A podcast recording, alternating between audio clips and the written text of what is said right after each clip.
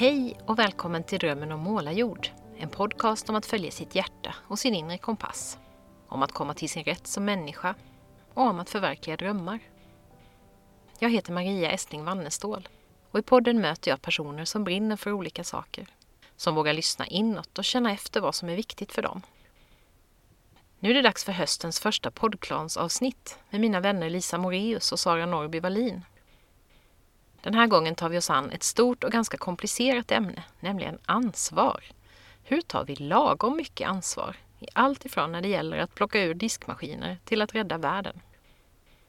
Vi pratar bland annat om kopplingen mellan ansvar och generositet, mellan ansvar och värderingar och mellan ansvar och möjligheter.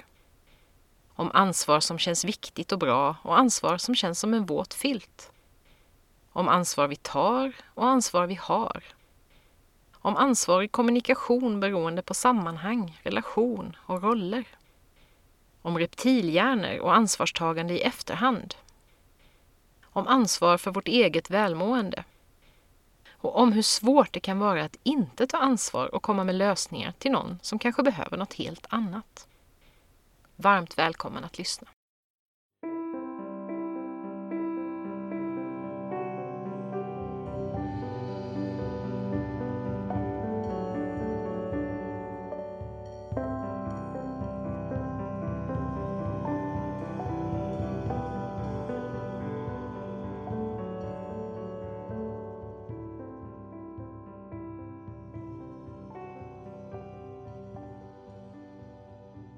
Så att vi kan väl helt enkelt bara säga välkomna till poddstudion, poddklansstudion, Lisa och Sara.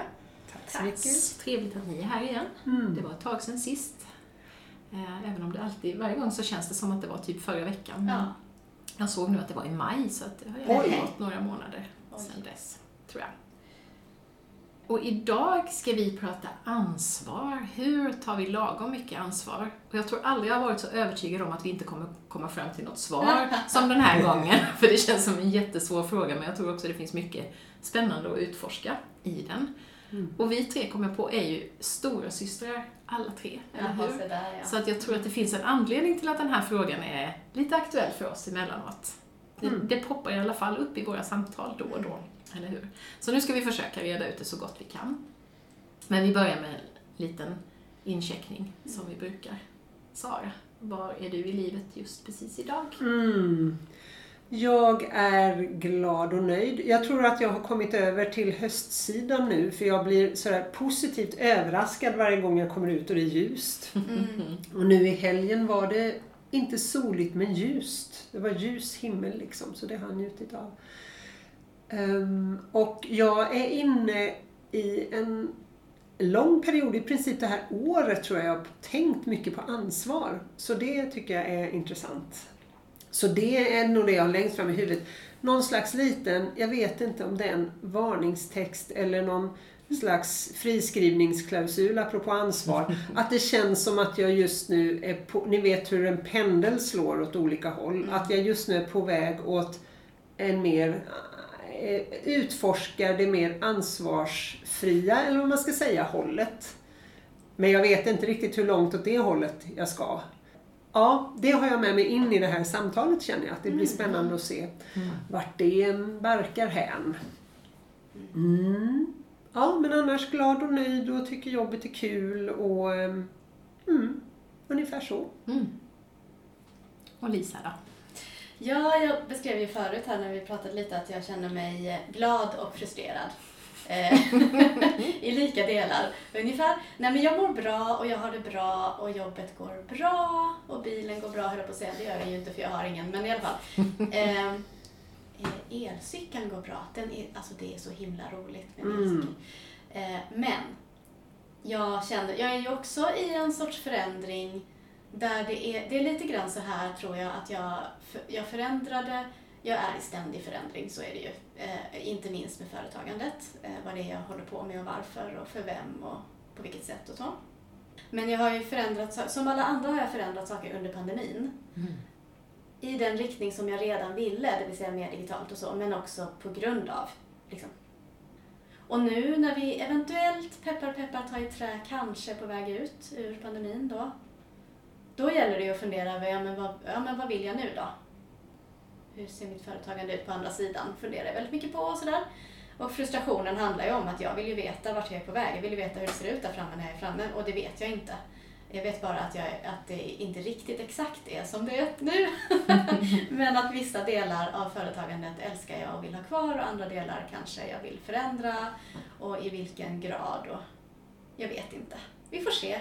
Mm. Så där är jag li lite grann i att liksom, det jag, jag tycker om det jag gör, jag tycker om min vardag och samtidigt så är jag i förändring och det är ju frustrerande. Så det är ju liksom, det, är, det tar lite energi. Så. Eh, det är lite obekvämt helt mm, enkelt. Just det. Eh, men inte värre än att jag vet att jag, vet att jag är på väg åt rätt håll, tror jag i alla fall. Ja. Ja, och sen så på tal om ansvar. Jag tänk, alltså det är så himla roligt för att när du sa det där Maria om att det var i maj som vi pratade, då kände jag genast men då måste vi ju säga att det är oktober nu, annars vet inte poddlyssnarna vad det innebär att det var i maj. Ja, och sen funderar jag på, ja, och är det ditt ansvar Lisa? Är det här din podd? Nej, det är det inte. Du är här som gäst. Kan du släppa det? Ja. Så det tar jag med mig in. Det är, det är verkligen ett sätt som jag, det är ett förhållande som jag har till ansvar. Att jag säger, ja men.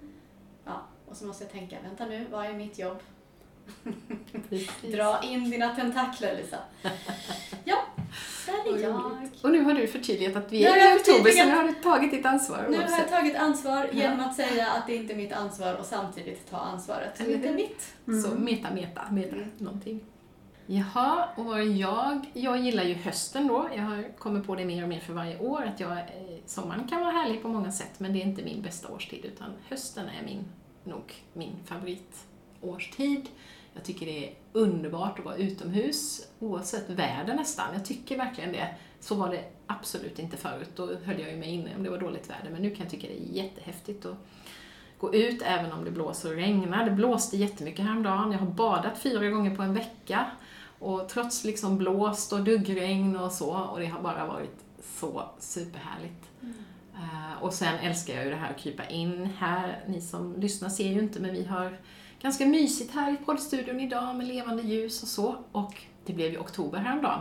Vilket i min värld innebär att man får börja köra jul-Spotify-listan. Yes. Och då kör jag den varje dag, hela dagen, till typ slutet på januari. där jag jobbar. Och inte sitter och klipper podd, för då måste jag lyssna på det. Annars kör jag den hela tiden. Och den är jättelång, så det blir liksom inte upprepning, utan det är mycket variation. Jag har säkert 200 låtar på den eller något. Mm. Jag har plockat bort alla de där tråkiga, Last Christmas och sånt. Så jag har massa såna här fina keltiska jullåtar och ah, mycket vackert är det. kan hända att du måste dela den. Ja, kan hända. Den, den är, finns säkert tillgänglig. Mm, jag ska kolla det. Nej, så att, alltså det här är min tid. Jag älskar detta. Krypa in, tända ljus, dricka te. Eh, barnen är ju lite sådana. De brukar bli taggade på jul typ efter midsommar, brukar de säga. Mm. Särskilt min 16-åring säger det. Nu, mamma, nu har jag julfeeling. Så. Ja, det är kul. Och sen tycker jag det är roligt eh, jobbmässigt. Jag har det ganska lugnt i höst. Eh, ska börja jobba på riktigt, som anställd lite grann i nästa år. Men eh, jag har ju fått börja komma ut och träffa folk igen. Jag har inte saknat det, för jag har kunnat skriva bok och ha det jätteskönt så. Men nu var jag och höll ett föredrag i förra veckan och imorgon ska jag åka till Alingsås och hålla ett föredrag när det är nationella anhörigdagar. Och det känns jättekul, för nu har jag mer erfarenheter med mig eftersom jag under den här pandemitiden har skrivit min bok om anhörigskap. Så att jag känner att jag kan fylla på mina egna erfarenheter med andra röster och så. Det känns jättekul. Så att, mm, jag ser fram emot en eh, lagom jobbfylld eh, höst med många bad, tror jag. Ja. Vi får se om jag håller i det här. Och vi ska prata ansvar idag och det finns jättemycket att säga om det. Men jag tänkte att vi kunde börja med en liten runda bara sådär, vad, när man hör ordet, vad tänker man då? Vad har man för associationer? Är de positiva eller negativa eller både och? Eller vad? Ja, Sara, vad tänker du när du hör ordet ansvar? Bo, ja men jag tror att som jag sa innan så tror jag att just nu är jag inne i en period där jag eh, lite grann det dyker alltid upp ett frågetecken i mitt huvud när jag hör ordet ansvar. Inte så, ja men liksom är det här, vems ansvar är det här? Är det här mitt ansvar? Och vad innebär i så fall att ta ansvar eller vara ansvarig för något? Jag var i ett sammanhang där vi pratade om att ta ansvar för hur man kommunicerar med andra Och är det då, betyder det då att jag måste hela tiden tänka i förväg på hur jag kommunicerar?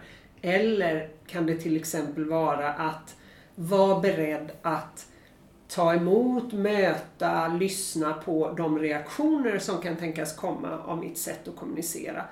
Det är lite två olika saker. Så att Ja, och så tänker jag kanske också att eh, Ja men det är någonting med den, ja men lite med den här pendelrörelsen. Det låter ju som att man tycker man är ett helgon om man säger att jag tycker att jag är en som kanske har tagit en del ansvar för en del, rätt mycket saker. Och röra sig åt andra hållet. Och, och vad är det då där i andra, på andra sidan liksom? Så att det växer, ja, det, det är inte så många gånger ordet ansvar passerar förbi helt obemärkt inbillar jag mig Mm. just nu. Ehm, mm. Så ungefär. Mm. Har du Lisa några sådär, är det Ja. något som dyker upp direkt när du hör? Ja men verkligen, alltså nu googlar jag på IMs grundare samtidigt. Britta Holmström, så att jag får hennes namn rätt när jag säger det. Mm. Eh, och varför vill jag säga det nu då? Jo, alltså okej, så i grunden så är jag har ett väldigt positivt förhållningssätt till ordet ansvar. Jag tycker att, och jag tycker framförallt, och jag tyckte du sa det så bra Sara, men att Alltså jag har ju en påverkan på andra människor och på planeten och sådär. Jag gör- gör ju ett avtryck. Det går liksom inte att leva utan att påverka människor omkring sig och sådär. Och inte bara människor utan generellt. Och att ta ansvar för det tycker jag i grunden är, alltså det är en stark värdering hos mig att göra det. Så det har jag i huvudet och sen har jag i huvudet, jag kom ju hit och gnolade på en gammal sång, om det nu är 70-tal eller 80-tal eller 90-tal eller vad det nu är, men den här Ja Maria, hur var den nu? Om du har ett äpple vill du dela det med mig. I en äppelmelodi. Ja. Eh, kanske någon poddlyssnare som kan upplysa oss om varifrån denna kommer, men den är, den är i min hjärna. Och nu kommer den att vara i min hjärna hela dagen också. Och den handlar ju om generositet. Och det är också temat för, på, vi är ju i ett, ett sammanhang som heter ensamföretagare i Växjötrakten och vi har ju ett gemensamt Instakonto som jag är värd för den här veckan. Och där leker jag ju med tarotkort Mm. den här veckan. Och det är väl då vecka 40 eh, i oktober 2021 om någon vill scrolla tillbaka i instaflödet. Och dagens tarotkort handlar om generositet, om att dela med sig av sitt överflöd. Och att det kan handla om pengar men det kan också handla om tid eller engagemang eller vad som helst. Och det är också en stark värdering och på något sätt för mig, en stark viktig värdering för mig, att vara generös när jag kan. Och jag tänker att det hänger ihop på något sätt. Alltså det finns någon sorts gräns mellan, det finns något gränsland mellan att ta ansvar för saker och att vara generös. Och sen tänker jag då på, nu har jag glömt hennes namn igen, alltså Britta Holmström, var det så? Tack. Eh, Detta teflonminne. Britta Holmström som grundade Individuell människohjälp och hon dök upp i mitt flöde häromdagen därför att det, det är konst till hennes ära som har invigts i Linköping alldeles nyligen. Eh, Och en av de saker som är inspirerande med henne är just hennes förhållningssätt till att hjälpa människor. Att det, att det, är så, det var så otroligt viktigt för henne att man möter människor i ögonhöjd. Att man inte liksom tar över ansvaret för någon annan. Mm. Därför att det finns något infantilisering pratar man om ibland, det vill säga att behandla med andra människor som barn. Och att hur kan vi hjälpa varandra, hur kan vi vara generösa mot varandra? Så okej, så hur kan jag ta ansvar för min egen påverkan och, och, och i det ligger ju också till exempel att ta ansvar för mina behov på det sättet att jag kommunicerar dem till andra och Mm. inte låter andra gå och gissa till exempel. Så det kan finnas finnas mycket saker i det. Och sen är det här att hjälpa andra och att vara generös och att liksom ge det där handtaget som kanske den personen behöver just då. Med insikten om att jag gör inte det från ovanifrån utan jag gör det i ögonhöjd där, och med vissheten att nästa gång kan det vara jag som behöver den där Mm. handen. Liksom. Det. Ja, det var några spridda tankar Mm. som väcks kring detta. Ja, nej, men jätteintressant. Ansvar. Och jag känner nog igen, jag känner igen båda eh, era tankar här också. För mig har det nog också oftast haft ett positivt positiva associationer, tror jag. För jag tänker också mycket på det där att ta ansvar för, ja men att bidra på något sätt med min lilla pusselbit till världen och, och till andra människor. Och att det finns någonting väldigt vackert och fint i det, att det på något sätt är en grund inställning. Så det är ju en, det är helt klart en värdering, så jag har inte tänkt på det i de termerna, men det, det är ju helt klart en, en värderingsgrej. Att ta ansvar, för tar jag ansvar så finns det också någon slags rättvise, något slags rättviseperspektiv um, och att hjälpas åt och sådär. Men sen har jag ju också haft negativa erfarenheter av ansvar, för jag var ju i ehm, väggen en vända, eller jag vill inte säga att jag var utbränd, men jag var väl utmattad för ett antal år sedan. Och det gav ju en sån där aha-upplevelse när det gäller just att ta ansvar för mig själv och mitt eget välmående och det. För då var jag väldigt mycket ansvarstagande utåt åt alla möjliga håll. Jag var väldigt mycket ansvarstagande gentemot mina studenter. De skulle få sina tentor snabbt och de skulle få ordentlig mm, vad heter det, feedback och sådana grejer och jag tog ansvar för att svara på alla mejl fort och jag tog ansvar för att min forskning skulle vara tillräckligt eh, bra och sådana där grejer. Så att jag glömde bort ansvaret mot mig själv, tror jag. Mm. Och det är nog någonting som jag hamnar i lite då och då. Det har hänt också när, jag, när min mamma var sjuk och jag hade mycket. Då, där hamnar jag i sånt där extremt ansvars... Mm. Eh, jag brukar likna det vid en bläckfisk där någon drar i mina armar hela tiden. Och det handlar ju om ansvar, för jag hade ansvar för mamma på många sätt, men jag hade ansvar för mina barn och för mitt jobb och för en massa olika saker. Så att det har funnits sådana perioder i mitt liv när ansvaret inte har känts så positivt mm. utan snarare överväldigande. Och där jag har varit tvungen att på något sätt dra i nödbromsen. Och det, jag är så himla glad att jag gjorde det då första gången, för att jag tror att det har gjort att jag har blivit bättre på också att se när jag tar för mycket ansvar. Sen ibland kan man ju inte göra någonting åt det, så är det ju också. Ansvar är ju en sån där grej som ibland är lätt att eh, liksom eh, skruva på, och ibland är det inte det. Vilket jag ju har mött väldigt mycket nu när jag har jobbat med min anhörigbok så har jag mött människor som hamnar i de här enorma ansvarssituationerna där, där det inte, i alla fall inte känns som att det finns någon, något annat eh, läge på något sätt. Sen vet ju jag att många gånger så, så, så, kan man lösa det på olika sätt. Men jag tänker att det finns, alltså olika, olika situationer i livet påverkar i vilken mån vi kan mm. skruva upp och ner vårt ansvarstagande. Men sen tror jag ju också att vi har med oss, jag tror att vi som stora systrar har med oss ganska mycket så, se andras behov och, och, och finnas till och sådär. Och det är det som gör det här ämnet så spännande också, just att ansvar kan definieras på så många olika sätt och appliceras på så många olika områden. Och det var väl det jag tänkte att vi ska försöka bena lite idag, liksom. för det är ju alltifrån det här mikro, ja men det där ansvaret för vem plockar ut diskmaskinen eller hur uttrycker jag mig i kommunikation eller så, till de här jättestora liksom, ansvarsfrågorna som vi också var inne lite grann på när vi pratade om det här med att brinna utan att brinna ut. Mm.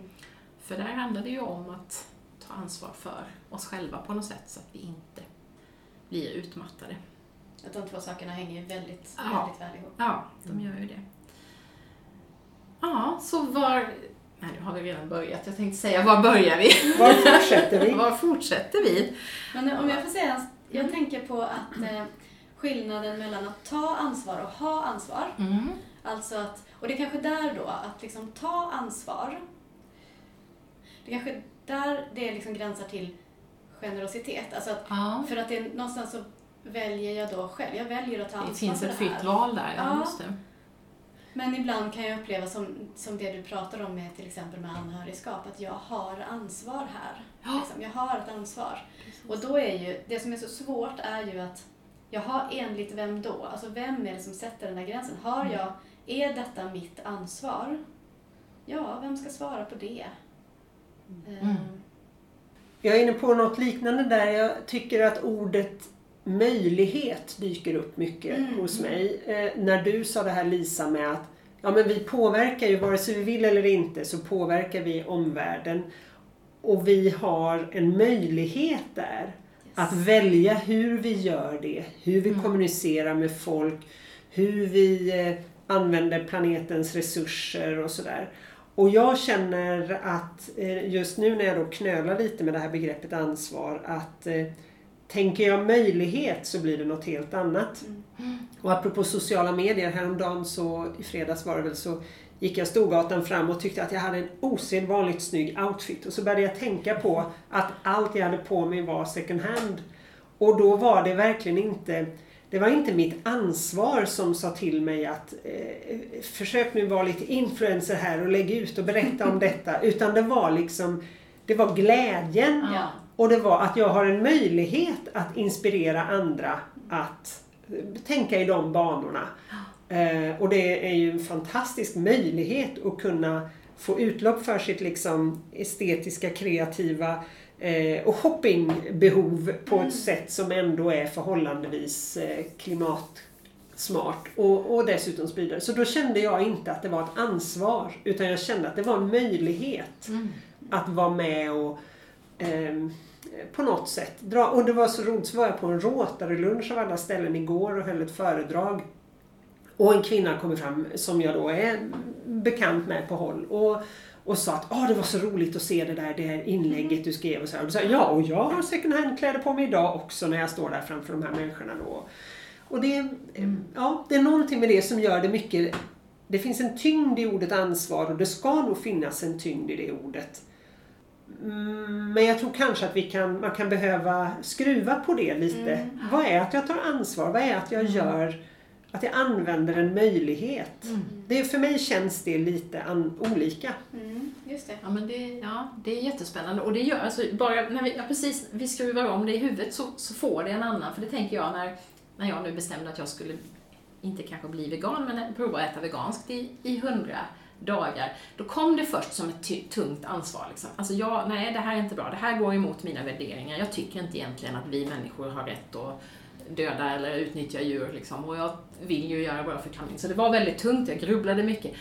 Och sen, när jag bara kom på, jag kan prova att vara vegan. Eller jag kan prova att äta veganskt. Och sen förändrades det liksom Ja. till en möjlighet. Och nu tycker jag det här är skitkul. Allt det där som jag kände då i juni när jag liksom gick där och tyckte att ah, du är dålig Maria, du tar inte ditt ansvar här, du lever inte som du lär, du klagar på folk som flyger. Eh, Men själv äter du eh, liksom inte så klimatsmart som du skulle kunna. Men då gjorde jag om det till en möjlighet just genom att tänka på ett annat sätt. Och nu tycker jag det är skitkul.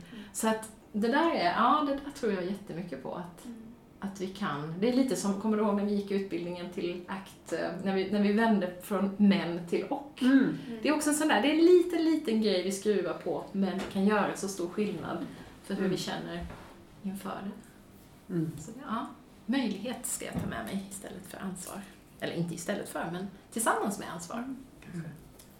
Och Jag tänker också på, jag vet inte om det är Natthik och Björn Lindeblad som pratar om det där med svara an. Mm, jag satt också och tänkte på Eh, det. Men jag, jag minns inte resonemanget efter det, men det är ju på något sätt, det är ju återigen det där, vi hamnar i en situation med vissa människor och sådär och hur, hur svarar vi an på ja, de signaler vi får från vår partner till exempel. Det är, ett, eh, det är ju också ett val vi gör. Hur svarar vi an på det när vi plötsligt blir anhöriga så att säga till någon som behöver väldigt mycket av oss.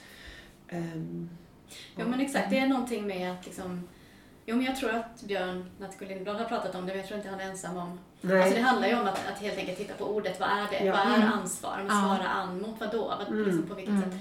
Eh, och det på något sätt så, för mig handlar det om att, att vara ansvarstagande, alltså i den, i den då positiva och hälsosamma, Mm. eh, liksom, då handlar det ju om att välja att vara i relation med världen på något sätt. Att välja att, vara, liksom, att svara an mot Mm. det som händer runt omkring och att inte, att inte ducka eller vägra eller stoppa huvudet i sanden Nej, utan liksom vara i, liksom, Mm. välja att svara an på det som händer. Så det finns en närvaroaspekt i det egentligen Ja, också? Medvetenhets... Ja. Jag menar, jag, och jag blir jätteirriterad till exempel på det är en sån där sak som jag stör mig på. Eh, människor som, nej, som i kollektivtrafiken till exempel tar plats eller ställer sig i vägen eller liksom eh, Ja, det kan vara på olika. Men just det där när jag märker att människor inte har koll på sin omgivning. Och inte, Mm. Men hallå, du påverkar oss på ett sätt här genom att du ställer dig mitt i vägen och pratar i mobiltelefon så ingen kan gå förbi. Vad det nu är. Och det är så här små saker i vardagen men på något sätt så är det, det är för mig en sån signal om att det påminner mig om att just det, eh, jag har en stark värdering kring att hålla lite koll på hur jag påverkar andra och ta ansvar för det. Mm. Och det kan man ju också se, det man kan se det som en värdering, man kan också se det som en superkraft, alltså den här stora syster superkraften, att hela tiden ha den här blicken på andra och på vad som händer runt omkring och på min påverkan. Och som alla superkrafter så kan den slå över Precis. eh, och göra att jag plötsligt glömmer att också lyssna av mig själv till exempel. Mm. Men jag är plötsligt väldigt nyfiken att höra vad icke stora syskon tänker om ansvar. Ja. Så att vi liksom, lägger vi beslag på det här nu som det. eh, stora syskon. Det, för jag menar, stora syskon kan ju också vara jävliga Oh ja. Och extremt ansvarslösa Absolut. och använda sin position på Yes. Inte så ansvarsfulla sätt. så är det absolut. Så det är Ehm. en grov generalisering. Ja, Men tittar man lite på bekantskapsrätten tycker jag ändå det finns vissa amatörpsykologiska tendenser här. Att det finns en och annan i... Jag råkar ju vara gift med en storebror också så att det gäller ju absolut inte bara tjejer. Nej, men det är det, kan ju, att- det kan ju också, det, vi har ju saker med oss från barndomen såklart. Eh, och har vi lärt oss att det, är, att det premieras att ta ansvar Ja. för Mm. människor omkring oss så gör vi det. Och det, det kan ju vara vanligare att ja, stora syskon har det med Mm. sig. Men, men det är klart att det inte Det är att det inte exklusivt för oss Nej. såklart. Absolut inte. Nej. Men det här med kommunikation tycker jag är så intressant. Jag har ju läst eh, den här boken nu, Non-Violent Communication, och du Sara är ju vår kommunikationsexpert i poddklanen, men eh, ja, hur mycket ansvar ska vi ta egentligen för vår kommunikation? Eh, Vad säger ni om det? Det, det är lätt, när man läser en sån bok så är det ju, vi pratade lite om det igår du och jag, det här att å ena sidan så får man ju mycket idéer om sitt eget sätt att uttrycka sig. Men sen finns ju också det här att, ja det finns ju mottagare också. Och det hur, hur väl vi formulerar oss eller hur mycket vi tänker i förväg så är det inte säkert att det landar alls så som vi har tänkt oss. Så hur tar vi lagom mycket ansvar Ja, där? men jag tänker mycket på det för jag sitter precis och förbereder en utbildning som jag kör för fjärde gången tror jag. Som handlar om kommunikation på jobbet. Och, eh, och där är det ju mycket att jag pratar om de här, ja det här med jag-budskap och alla smarta små verktyg och så. Och så känner jag samtidigt, börjar jag tänka att det jag lite grann riskerar att förmedla är att vad du än ska kommunicera så måste du göra det på rätt sätt. Mm. Och att det givet har betydelse. För det är ju inte alls säkert att det har. För du kan bara, du kan bara eh, liksom om man delar in någon slags eh, zon, Marias zon och min zon. Jag kan ta ansvar för vad jag lägger här emellan oss. Sen hur du tar upp det, om du eh, slår mig på käften eller eh, om du tycker åh vilket bra idé. Det kan jag inte veta hur bra jag än Nej. förbereder och så. Så att jag tänkte att jag, jag hörde mig själv i ett sammanhang där vi pratade om dialog hålla värsta försvarstalet liksom framför reptilhjärnan. Liksom. och, tänkte, men, och det är ju dra det här med ansvar och så ganska långt åt andra hållet kanske. Eller inte. För jag tror också att ja, det är många trådar kring detta, för det här funderar jag jättemycket på. Att eh, till exempel, alltså det här med tid är ju en viktig eh, faktor när det gäller att vad skickar jag för signaler till människor omkring mig.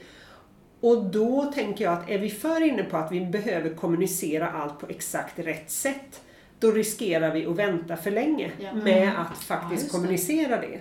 Och jag tänker, jag är rätt intresserad av, av eh, unga tjejer och deras möjlighet att navigera i världen. Inte minst i relation till partners och så. Eh, och där det finns ett, en tendens att ta ett väldigt stort ansvar för hur kommunicerar vi. Och ibland är det inte det. Alltså ibland är det reptilhjärnan är rätt bra. Och det är också så har jag en känsla av att det sipprar in värderingar i reptilhjärnan som gör att vi ibland kan känna, jag kan inte formulera det här just nu men det här är åt helsike fel. Också när vi ser någonting som någon annan eh, utsätts för eller så. Och har vi då för mycket det här att vi måste göra rätt hela tiden, tar så mycket ansvar för det, då får vi inte ur oss det där Nej. som Nej. hade kunnat vara verksamt. Och vi lyckas inte heller skydda oss själva. Nej.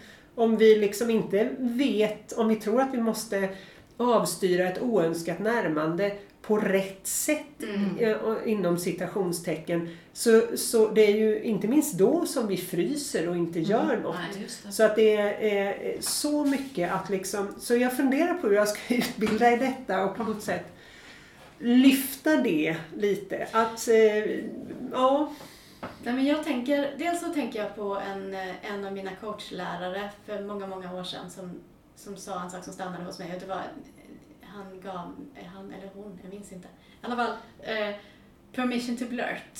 Mm. Mm. Alltså tillåtelse att, ja, blurt, spotta ur Ja, sig. Häva ur sig, häva ur liksom. sig någonting. Mm. Ja, häva ur sig. Osensurerat. Ja, sådär. precis. Mm. Eh, och att det är väldigt viktigt just därför att det kan vara och där, där handlar det ju om i en coachingsituation. Alltså om jag ser någonting eller hör någonting eller uppfattar någonting hos dig eller hos gruppen jag jobbar med eller vad det nu är.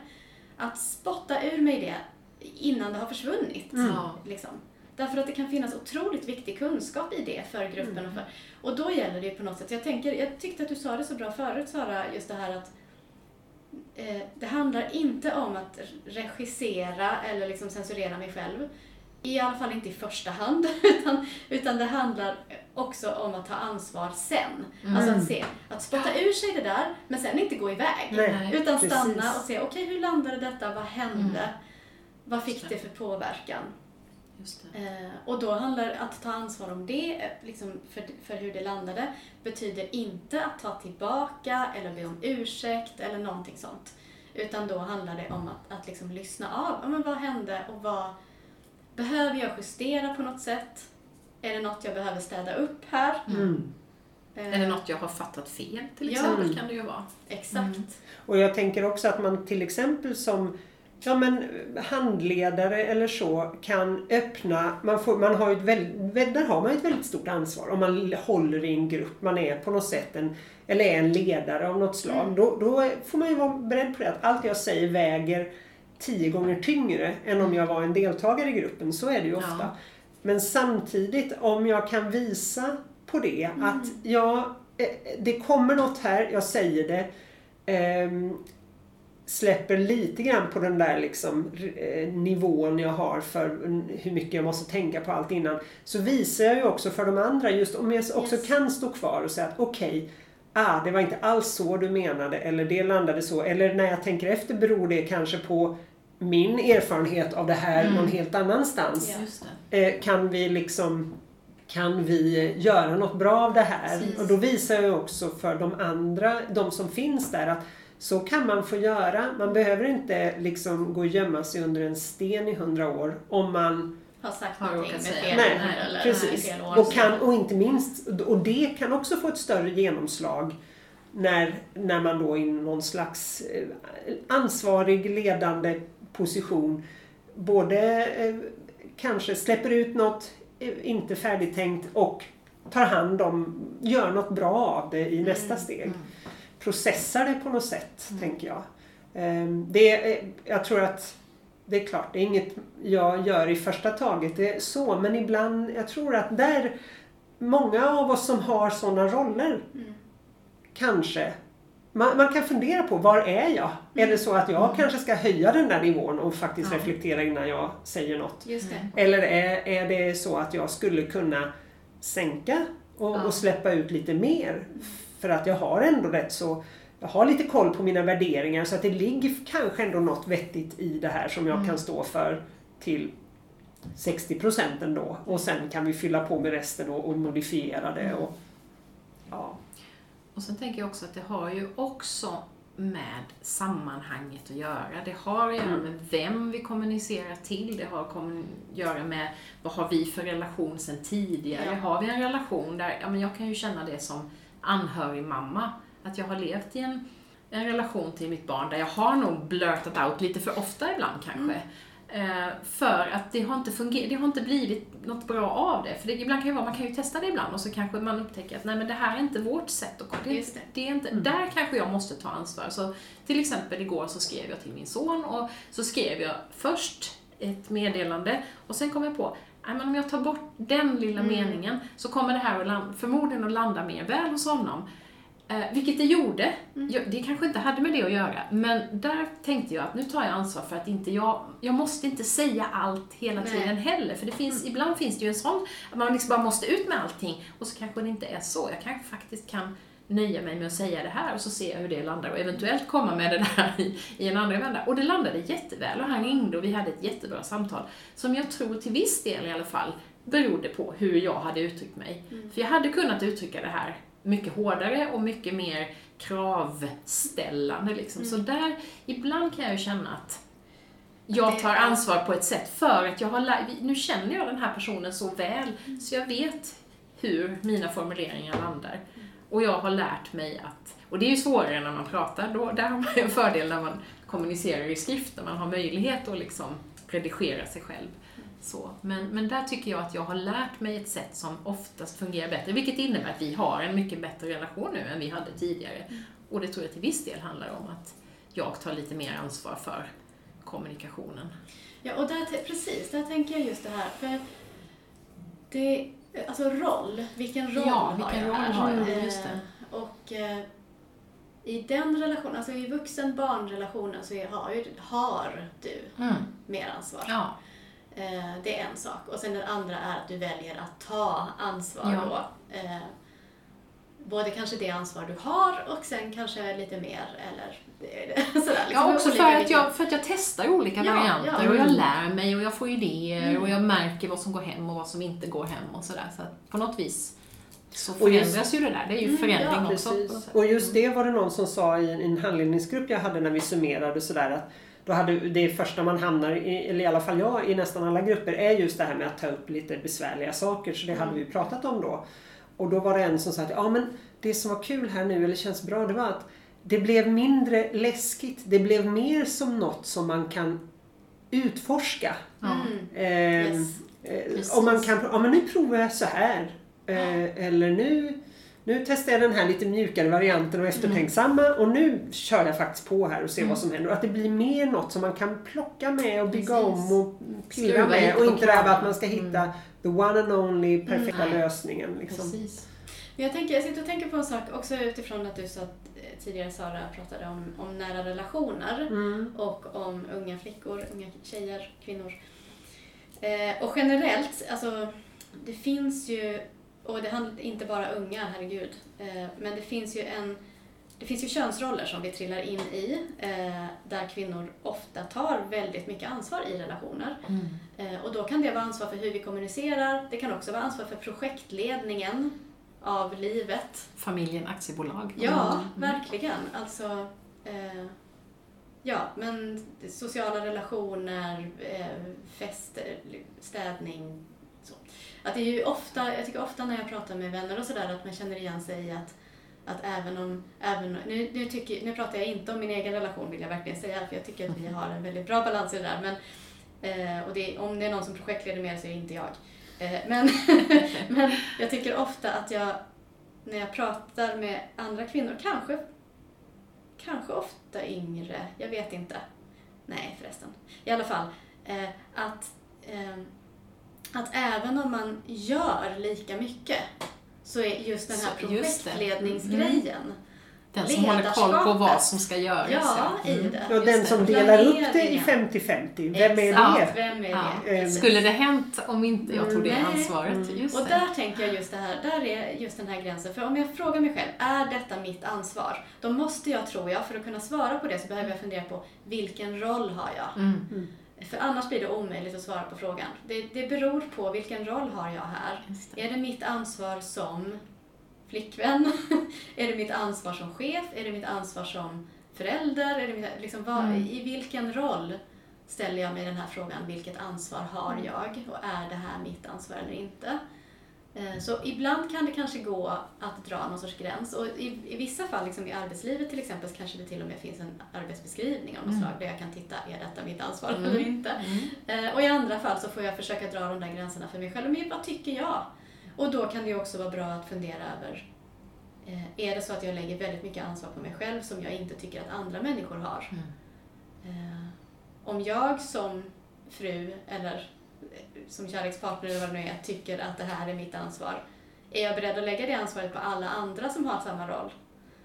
Mm. Att liksom få den här lite logiska faktiskt, att vänta nu här, Mm. har jag bestämt Ta ett att jag steg tillbaka varför och har jag titta ansvar för det här? Ja. så. Och sen kan man då utöver det bestämma sig för att ta ansvar. Så, nej, men nu, nu är vi i den här situationen, jag vill att detta ska hända, eh, jag har bäst eh, förutsättningar här att göra det här, nu tar jag ansvar för detta. Mm. Och jag tror att det kanske kan vara bra att, att då vara medveten om att ja, men nu kliver jag ur, utanför det som jag kanske tycker är mitt ansvar Mm. i den här rollen. men- och väljer att ta ansvar för det här. Precis. För då kanske jag också med lite tur kan backa tillbaka. Ja. Det kanske inte är mitt ansvar för alltid. ja, men det är ju den här medvetenheten då, att du gör det med medvetenhet. Det är ingenting som bara sker Ja, ibland är reptilhjärnan, men, men att, att det är inte, default är inte att alltid ta ansvar i alla roller, situationer, utan att ta ett litet steg tillbaka. Och det hinner man ju inte alltid i situationen, men kanske när man sitter där och reflekterar över sin vecka eller vad man Ja. nu gör för någonting. Och. Och där finns ju också ett, som är ett väldigt effektivt sätt att hantera sådana saker. Är ju också att sätta ord på det, att benämna det. Mm, Att det. tycker, i- det är inte så att jag tänker planera alla julbord Nej, i familjen till tidsände.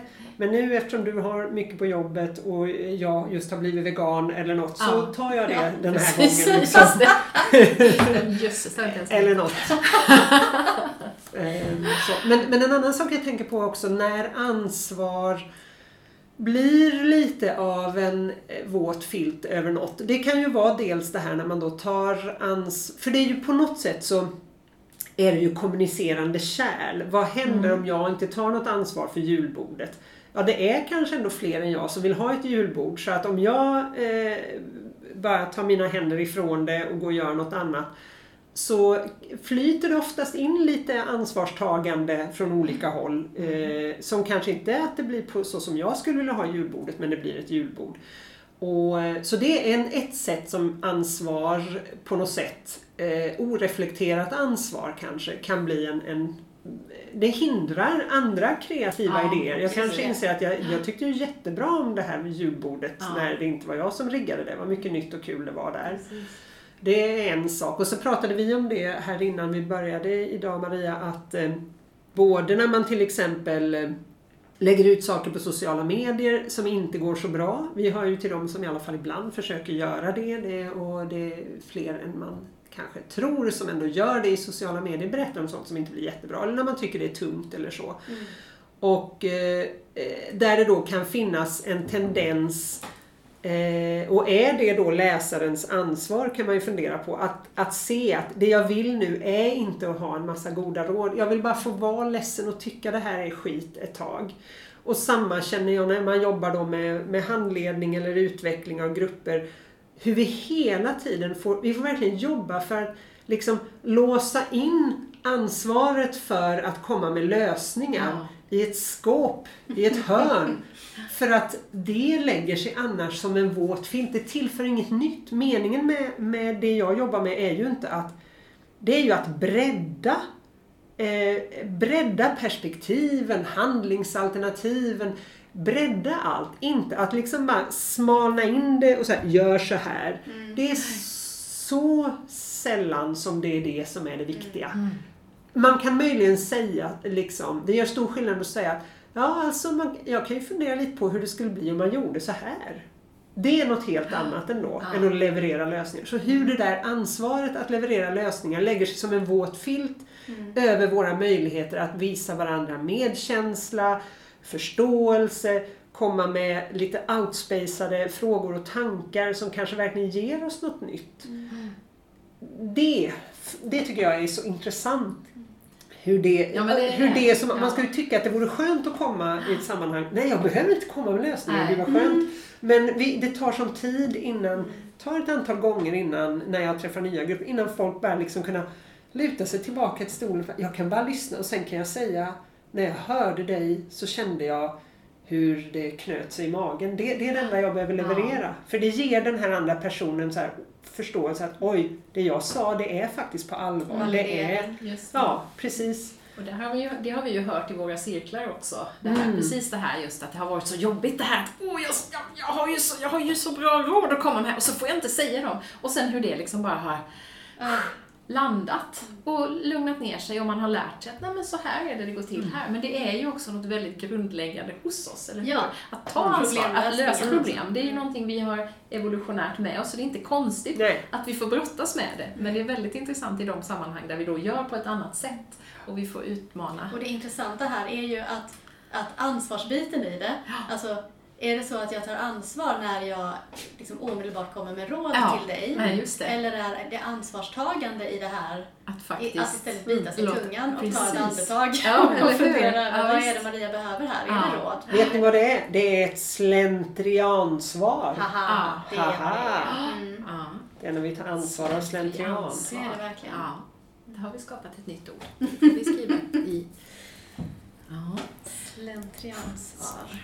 Mm. Nej, men så finns det ju de här sammanhangen där man också kan bli väldigt irriterad på människor som inte tar ansvar. Det får vi ju inte glömma. Mm. Det, det, det, det händer ju att, att brist på ansvar skapar mycket irritation också. Jag tänker på både du och jag Sara har haft eh, ganska dåliga erfarenheter av kommunikatörer som är usla på att kommunicera till Mm. exempel. Som inte hör av sig, som inte sätter ett autosvar när man har mycket att göra utan det är bara tyst. Alltså där kan jag ju känna att det skapar mycket. Och du var ju lite inne på det här också när man kommer till en full buss och man inte, alltså det finns ju någonting fint i att ta ansvar för varandra och att det ibland är så himla små saker man behöver göra. Det kanske inte är att svara en, på ett mail liksom jättelångt, men det är kanske att sätta ett autosvar som talar om just nu har jag väldigt mycket att göra så mitt svar kan dröja. Men då vet jag som har skickat att mitt mail Ja, har kommit fram. fram. Alltså de där små sakerna, som, och ibland på bussen också, liksom, att bara titta sig och nej, jag kanske ska jag kanske ska låta personen här sätta sig på, på platsen bredvid Mm. istället. Ta undan min väska. Alltså de där små grejerna som kan göra stor skillnad men skapa väldigt mycket frustration Mm. när det inte görs. Och som dessutom tänker jag apropå ehm, vad som ger oss själva någonting. Att det, det är en sån väldig möjlighet att, vi lyssnar på den här podden en del, eh, The Happiness Lab, Mm, som eh, handlar om vad som faktiskt oss att, får oss att må bra. Och en av de sakerna är ju det här att, att på något sätt interagera med folk, om det så är bara att säga något snällt när man köper kakan på fiket. Och, och det, jag har nog haft den tendensen att göra det ganska mycket tidigare också men jag känner att jag har blivit liksom nyinspirerad i det. Och det är ju verkligen, apropå ordet möjlighet, det är en möjlighet för mig att få någonting också. Ja. Eh, I form av att, och även om, jag, även om det där autosvaret där jag inte får ditt leende tillbaka och realtid och allt vad som händer i kroppen och knoppen av det, så är det ändå att då slipper jag få ett surt mail från dig eller att du ringer mig åtta gånger eller så. Så att det finns sådana möjligheter i det där det verkligen kan ge mig saker. Ja, visst, och där det kostar så himla lite. Mm. Och det kan ju också vara lite, tänker jag, om man ska ha sin ansvarsradar ute. Att, att få syn på de tillfällena där det kostar mig väldigt lite men Ja. kanske ger väldigt Mm. mycket till någon annan. Att jag Och tar till det mig lilla. själv och till mig själv naturligtvis också. ofta, ja, ja, också precis. Dubbelriktade. Jag Inte har svärdet ett, utan... ett, ett Ja. minne i huvudet som är... Eh, jo men det var tågkaos på Stockholms centralstation och det var fullt med folk. Det var packat med folk överallt på stationen och kaos och inga tåg gick. Och sen började tågen gå igen och så skulle alla till rätt perronger och de bytte spår hela tiden och ja, ni vet hur det kan vara. Och då var det vid ett tillfälle där jag, jag, stod, jag stod på rätt perrong och det var den här, de här perrongerna där man kommer upp från, men det är en smal trappa upp till perrongen där Mm. alla ska upp från underjorden till, till eh, plattformen. Ett tåg var inne, personerna som skulle på tåget stod nere i trappan. Men de kom inte upp därför att det Nej. stod en hel grupp människor i cirkel precis ovanför trappan. Och de skulle med ett senare tåg, så de stod bara still och pratade. Och jag blev, alltså, och, och konduktören ropade liksom nu ska vi köra och jag såg alla de här människorna nere. Och jag höll på att bli vansinnig och jag, jag skrek åt de här människorna som stod Men flytta på er, det står ju folk där nere som ska med liksom sådär. Ja. Och, och de bara tittade på mig liksom. Och, och jag tog kvar och pratade med varandra. Och där nere stod det folk som inte kom upp. Sen gick tåget. Och de här människorna i trappan kom inte med sitt Nej. tåg. Och jag, och jag, ja, till sist så klev jag på mitt tåg då när det kom och jag, jag satt där och skakade på tåget för att jag var så frustrerad. Dels av att jag inte hade lyckats lösa den här situationen. För att jag då, ja, poddlyssnarna vet kanske inte det, men jag är 1,52 lång och inte så, alltså jag kan inte flytta på en stor grupp människor som står med ryggarna ut liksom. Jag kan inte det. Även om jag säger, men, men framförallt var det en frustration över att, men varför såg de inte? Varför? Hur, hur är det möjligt att liksom 10-12 människor kan stå där och blockera vägen för kanske Mm. 20 pers som ska med tåg som står på plattformen? jag vet inte vad som hände. Och då, där skulle jag verkligen önska att folk faktiskt tog lite, ursäkta, jävla ansvar. Ja. och tittade sig omkring och funderade på, finns det någonting jag kan Också i en sån situation liksom, när Mm. det är tågkaos och så här, vad kan jag göra för att underlätta Precis, då, då är det verkligen läge att ha radarn Ha ute. lite koll Ja, på hur kan, jag, hur det. kan jag göra att saker och ting flyter lite smidigare Mm. här. Liksom. Därför att det var ju inte, jag menar det, ingen blev gladare över att 20 pers inte kom med sitt tåg. Nej, det var inte att de där trängde sig före eller något Nej, sånt. de Utan bara de bara stod där. stod och gjorde sin grej som de kunde gjort någon annanstans. Ja, de kunde bara ha flyttat sig några meter Ja. så att Ja. folk kunde komma upp. Ja, ja. Så, Så- så, det där sånt, är liksom, det, mm, ja, Det och då- triggar när, när Det gör verkligen det och det gör att jag, att jag verkligen tycker att ibland så är det inte så dumt att Nej. ha lite radar och Nej. fundera lite hur kan jag underlätta för mina medmänniskor här. Verkligen. Också för att vi är, det är ju det där, vi är eh, ett kollektiv. Liksom.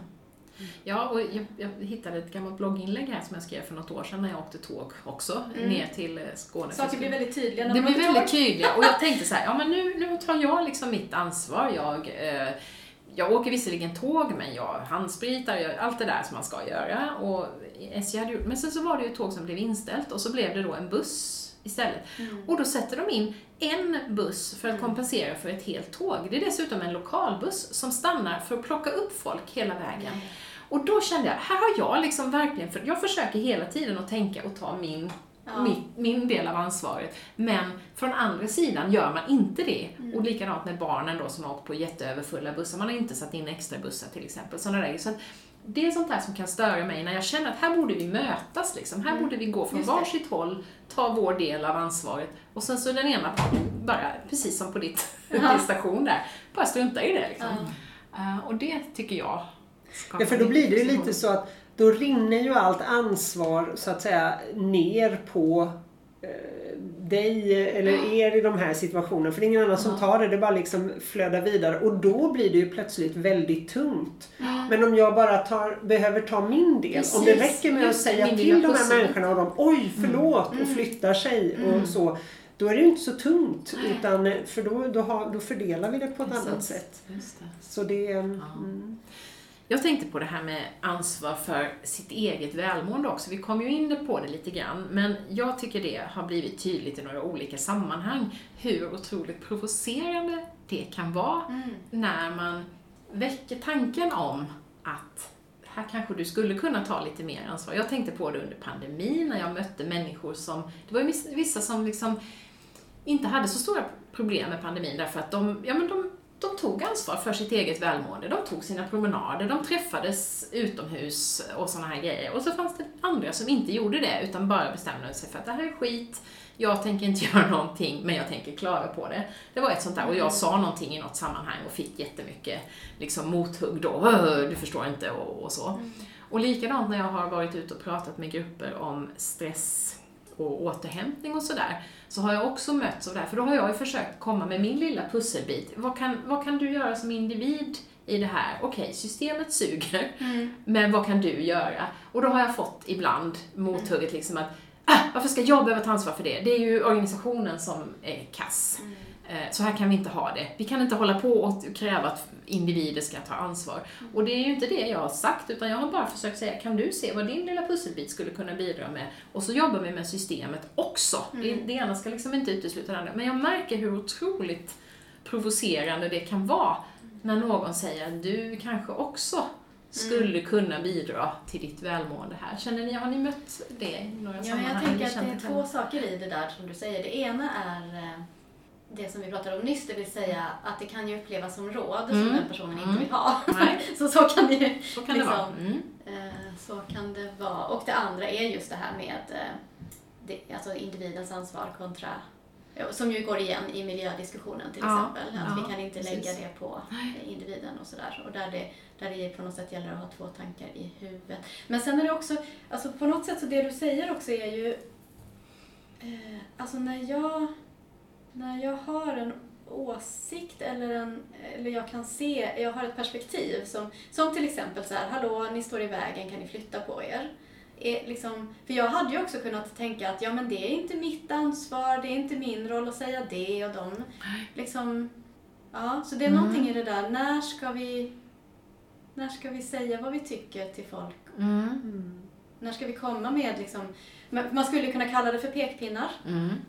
Fast det tycker inte jag att jag har gjort när jag har gjort det, utan jag har, jag har försökt väcka tanken. Finns det någonting du skulle kunna göra för att må bättre? För det, ju, det, det har ju handlat om människor som inte mår bra Mm. och som har sökt sig någonstans för att få hjälp att hantera sin stress. Mm. Och då tycker inte jag man kan komma och bara säga att allting är systemets fel, Mm. utan då tycker jag att då har man ju ändå visat att man Mm. på något sätt, men så kan man ändå ha det där, ja men, Mm. För då är vi tillbaka till roll. ja, rollen, ja. Att om du hade en roll i det läget där det var rimligt för dig att säga, eller liksom där, du, där, det, där det var ditt ansvar helt Det, enkelt det var ju mitt ansvar att, att erbjuda tankar Okej. om Mm. hur man skulle Mm. kunna, Mm. kunna göra. Och då, då kan jag tycka att Mm, må, ja, för det, jag gör ju inte, ja, jag försöker ju bara väcka tanken, finns det någonting du skulle kunna göra? Och vill, vill du må bättre så kanske vi måste jobba på flera plan samtidigt. Och, ja, men det, kanske, det kan ju också vara hur man uttrycker det naturligtvis. Och, Det jag tänker är att det kan vara så här att det, det är liksom som en det ligger en sten av något annat framför Mm. eh, öppningen på något sätt eh, som handlar kanske om man kanske behöver eh, kräkas i två timmar över systemet först Mm. eh, och eh, över sin uppgivenhet och jag har försökt massor med gånger, det har inte hänt något och jag kanske också försökt ta hand om mig själv och det har inte funkat och att man Precis. behöver få ur sig det först mm. och sen kunna Okej, ni ni vet hur det känns när man har fått liksom ösa ur Mm. sig ordentligt. Och så kan man liksom, och då, men då kan man behöva hjälp av någon att komma in på spåret igen. Att, Mm. Ja, okej, nu vet vi det. Systemet är så här, du har försökt det här, det här, det här. När du nu sitter just här, just nu. Vad skulle du, vad skulle du vilja ge dig själv? Liksom? Mm. Att, att det, det är saker i vägen som gör att man inte är mottaglig Nej, för det och det beror, då beror det ju väldigt mycket på formen man möts i på något Mm. sätt. Alltså just vad har du för roll? Vad finns det för tidsutrymme att ösa ur sig först innan man kommer? För ofta får man ju komma in liksom och så här, en halvdag och prata lite käckt sådär och då finns kanske inte det utrymmet utan det är något annat som står i vägen. Mm. Nej, men det, det är en bra tanke. Därför att det, precis, det handlar ju om vems ansvar här. Eh, Mm. Vad är ditt ansvar, vad är den Mm. andras ansvar och sådär. Och jag tänker generellt, precis med risk för att upprepa det som du just sa, men liksom att, att det ofta behöver, återigen eftersom jag har gått mycket av mina utbildningar på, på engelska så eh, honor the present. Eh, alltså, ja, Ja, eh, att se och eh, respektera eller acceptera eller nuet. Alltså Mm. att börja med att, ja men helt enkelt att jag behöver kanske få berätta exakt var jag är nu Mm. och få bekräftelse på det. Bekräfta nuet kanske Mm. Mm. eh, först. Och då kan man nästan känna, tycker jag, alltså när jag jobbar med en grupp eller med en individ, att jag kan nästan känna när det är klart. Mm. Nu, okej, Just det, nu är du redo att nu ta ett har steg jag fått säga precis Ja. hur det är, allt jag känner och allt jag tänker Ja. och allt liksom, alla anledningar jag har att det inte kommer att gå någonting Mm. överhuvudtaget. Nej. jag har fått säga det. Och det, det är något med energin som skiftar när Mm. det är gjort. Och då kan det finnas en möjlighet att till exempel fråga, okej, vad behöver du? Mm. Och då kan man därifrån liksom så här, okej, och är det någonting där som du kanske skulle kunna bidra till själv Mm. eller hur kan du, hur kan du ge dig själv det? Eller Mm. vem skulle kunna ge dig själv det och vad kan du? Och så vidare liksom. Just det. Eh, Mm. Så tänker jag. Ja, ja, men det är nog. Ja, och det är väl också lite det här med ehm, Det är något som vi inte riktigt kanske har lärt oss så mycket om att ta ansvar för eller att det är en bra väg in eller vidare helt enkelt. Mm. Att, att eh, på något sätt börja där vi är. Vi, vi Mm. har ju de här incheckningarna och, och det är, ju, det är ju ett sätt att göra det lite grann kan Mm. man säga. Att vi, vi, utgår från där vi är. Mm. Eh, Ja, precis. och, men det är inget som eh, vi är uppfostrade med, i alla fall inte jag, utan det är något som jag, jag har lärt mig och Mm, insett mm. poängen med allt från det lilla och bara fråga ja, hur har din dag varit när man träffas eh, eh, så. Och vara beredd på ett riktigt svar. Och vara Ja. beredd på ett Mm. riktigt svar, Precis. precis. Och, ehm, Mm. Mm. Så det finns nog mycket att hämta i det tror Mm. jag. Och ibland kan det där ta kanske två timmar. Ja. Liksom. Och Ja. ibland så är det, är det bara det att man blir ju sedd som Ja. individ och eh, så också. Eh, Om man så bara säger jo men det har varit bra. Mm. Och så är det bra med det liksom. Sen förstår man verkligen att är man då liksom på Jobbar man på vårdcentralen och har tio minuter med en patient då kanske man Mm. inte frågar hur det är därför att man vet att då tar det de tio minuterna. Sen Ja. liksom finns det ingen tid Nej, för det. Det måste vara otroligt frustrerande Ja. många gånger. Ja. För sen tänker jag, sen håller jag ju helt med dig Maria, om att Mm. om jag mår dåligt, om jag känner att det här är hemskt och förfärligt, det som jag är i, eh, att jag såklart, att, eller jag håller med dig om att jag också har ett ansvar att fundera över, finns det Mm. någonting som jag kan göra? Precis. Och ska jag ens vara kvar på det här stället? Om det är så dåligt, om jag har försökt allt, är det här jag ska fortsätta Ja, arbeta då till exempel? Eller är det den här relationen jag ska fortsätta leva? Om jag har försökt ta mitt ansvar och det inte har fungerat, då kanske ansvaret är att ta sig ur eller att förändra på något sätt. Och det handlar väl också, då är vi, till, vi är i akt igen, att det, alltså det här att acceptera hur det är. Mm. Eh, och i det kan ju verkligen vara att så här, för om jag, om jag stångar mig blodig för att jag tycker att systemet, det är fel på systemet, och det kanske är fel på systemet. Mm. Det är ett patriarkat till exempel, eller det är eh, en pandemi, eller vad det nu är som jag är arg på. Och det kan kanske vara så att, att genom att jag stångar huvudet i det där som jag är arg på, så får jag ingen kraft att ta mig därifrån. Nej. Jag får ingen Nej. kraft att, liksom, så att, att, det, att man att inte sätta det i motsatt. Att liksom, det betyder inte att, att du börjar göra saker för att du själv ska må bra. Det betyder inte att du ger liksom, Att du ger upp eller nej, att du ger liksom... upp, nej. eller att du erkänner att, Nej. att de andra hade rätt. Eller nej, att, precis. att, liksom, att du fråntar systemet eller samhället ansvaret. Nej. Men det är ju det där igen, att kunna hålla två tankar Mm. samtidigt. Och jag tänker just att det här med acceptera eh, på svenska så Ja. man, vänder man, kan man ju pröva om man tycker att det ordet inte funkar så kan man pröva erkänna eller konstatera Ja. eller det finns ett antal andra och, Mm. och Bekräfta. eh, bekräfta att är eh, det Välja se. Mm. Mm, precis. Att se hur Precis. det är. Det betyder inte att eh, eh, det är så här det ska vara Nej, det är framöver. Men just nu är vi här. Mm. Och då är ju närvaron där igen på något Mm. sätt, att verkligen Mm. se hur, hur är det Mm. Just det. Ja, det här med vad, vad som är lagom ansvar tror jag aldrig vi kommer kunna lösa. Men eh, är det någonting vi borde ha pratat om som vi inte har pratat om när det gäller ansvar, tycker ni? Ja, säkert massor. Det finns säkert massor. Det blir Men- säkert en del två någon gång. Ja, verkligen. Jag tänkte bara på den här sinnesrobönen Mm. också, apropå det vi pratade om nyss. Eh, att eh, ge mig sinnesro att acceptera det jag inte kan förändra, mod att förändra det jag kan och förstånd att inse skillnaden. Och sen finns det ju ett nytt, det jag har sett i sociala medier då och då så, så delas ett nytt version där som är såhär, jag väljer att inte längre acceptera det jag inte kan eh, förändra utan att förändra det jag inte kan acceptera. Mm. Vilket jag tycker, jag blir så frustrerad för då har man inte förstått ursprungstexten. Just på grund av det du sa Sara, att Mm. det handlar inte om att acceptera i betydelsen jag låter detta vara Nej. som det är Nej. för alltid. Utan det handlar om att se, vad är det jag inte kan förändra? Jo, till exempel att det är en pandemi just nu.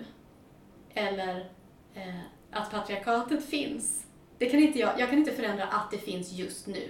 Jag kan förändra om det liksom kommer att fortsätta finnas. Mm. Men liksom, Och jag kan bidra med min lilla, jag lilla kan bidra med pusselbit. min pusselbit, jag kan liksom slå in min spricka Mm. i muren, definitivt.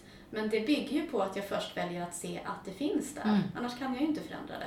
Och jag tänker, på, jag tänker på, vi har en bricka hemma som eh, vi alltid använder när vi bär eh, bestick och sånt fram och tillbaka till där vi brukar sitta och äta. Som en karta över eh, Abiskoområdet i fjällen. Och den, där tänker jag lite, kartbilden är rätt bra också. För att om jag inte sätter ner kartnålen Just på rätt ställe Nej. Så eh, då är risken väldigt stor att jag går åt fel håll. Eh, och, jag tycker att det här med den acceptansen som finns i sinnesrobönen handlar om att vara klar över var är jag på kartan. Mm. För, att, Precis eh, för då säger jag att ja, men det är ett jätteberg rakt framför. Nej men då kanske jag ska gå runt det berget Mm. istället för att komma bort från patriarkatet eller vad det nu är. Liksom. Mm. Eh, och att det är, det är acceptans Mm. för mig i, i sin liksom, bästa form så på något sätt. Mm. Det blev väl en väldigt fin avslutning på det här samtalet. Ja. Tack så hemskt mycket Sara och Lisa för att ni vill komma hit och prata kloka saker med mig. Tusen tack. Tack så mycket Maria.